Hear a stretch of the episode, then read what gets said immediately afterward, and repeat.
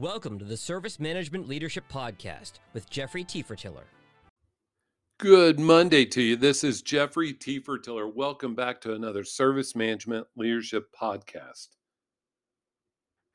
A week or so ago, maybe close to two weeks now, I put out on LinkedIn that I'm open to a new element to this podcast if if there's demand, if there's willingness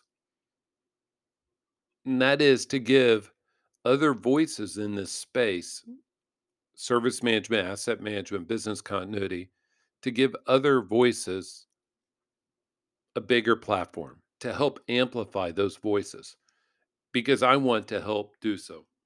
So if that's you and you want to have a 5 minutes or 10, 15, whatever the time frame, a monologue podcast or an interview, I would love to have it. I want to help amplify your voice. The only requirements are must be in English, just because the rest of the podcasts are. Not to be discriminatory, but English is the language I know.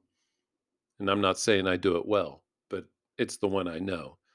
And no promotion of other companies, products, services, or anything of that nature since service management leadership is sponsoring it.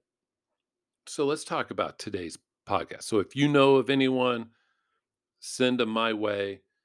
I would love to have other voices that I can help amplify. I want to help other people get their voice heard and to grow.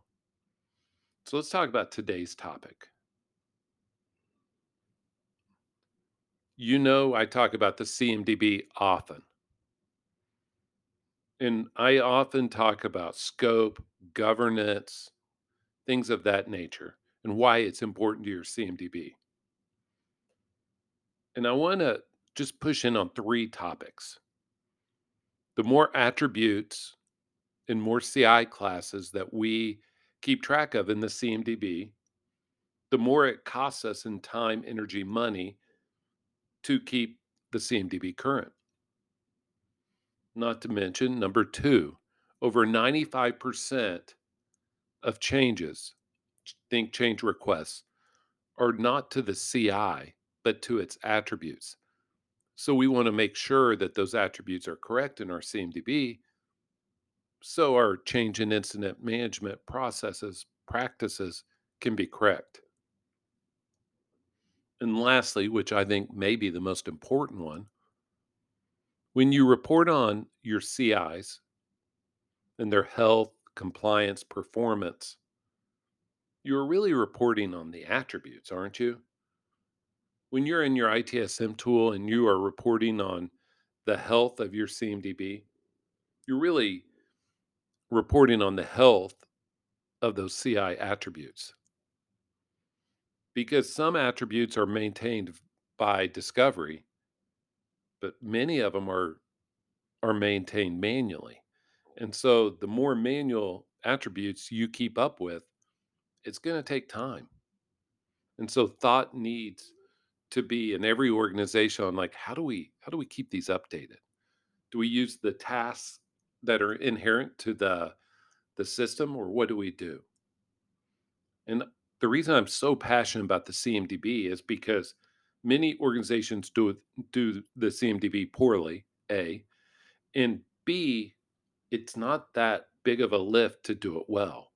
And so that's why we at Service Management Leadership are so passionate because both ROI of monetary and time and stakeholder outcomes, that return on investment is really high and we would love to help your organization. Thank you for listening. Please, if you know of someone who has a great voice, or even if it's you and you would like to try your hand at podcasting or doing something, we would love to, to help amplify your voice. And also, I ask that you follow our LinkedIn company page. Hope you have an awesome day.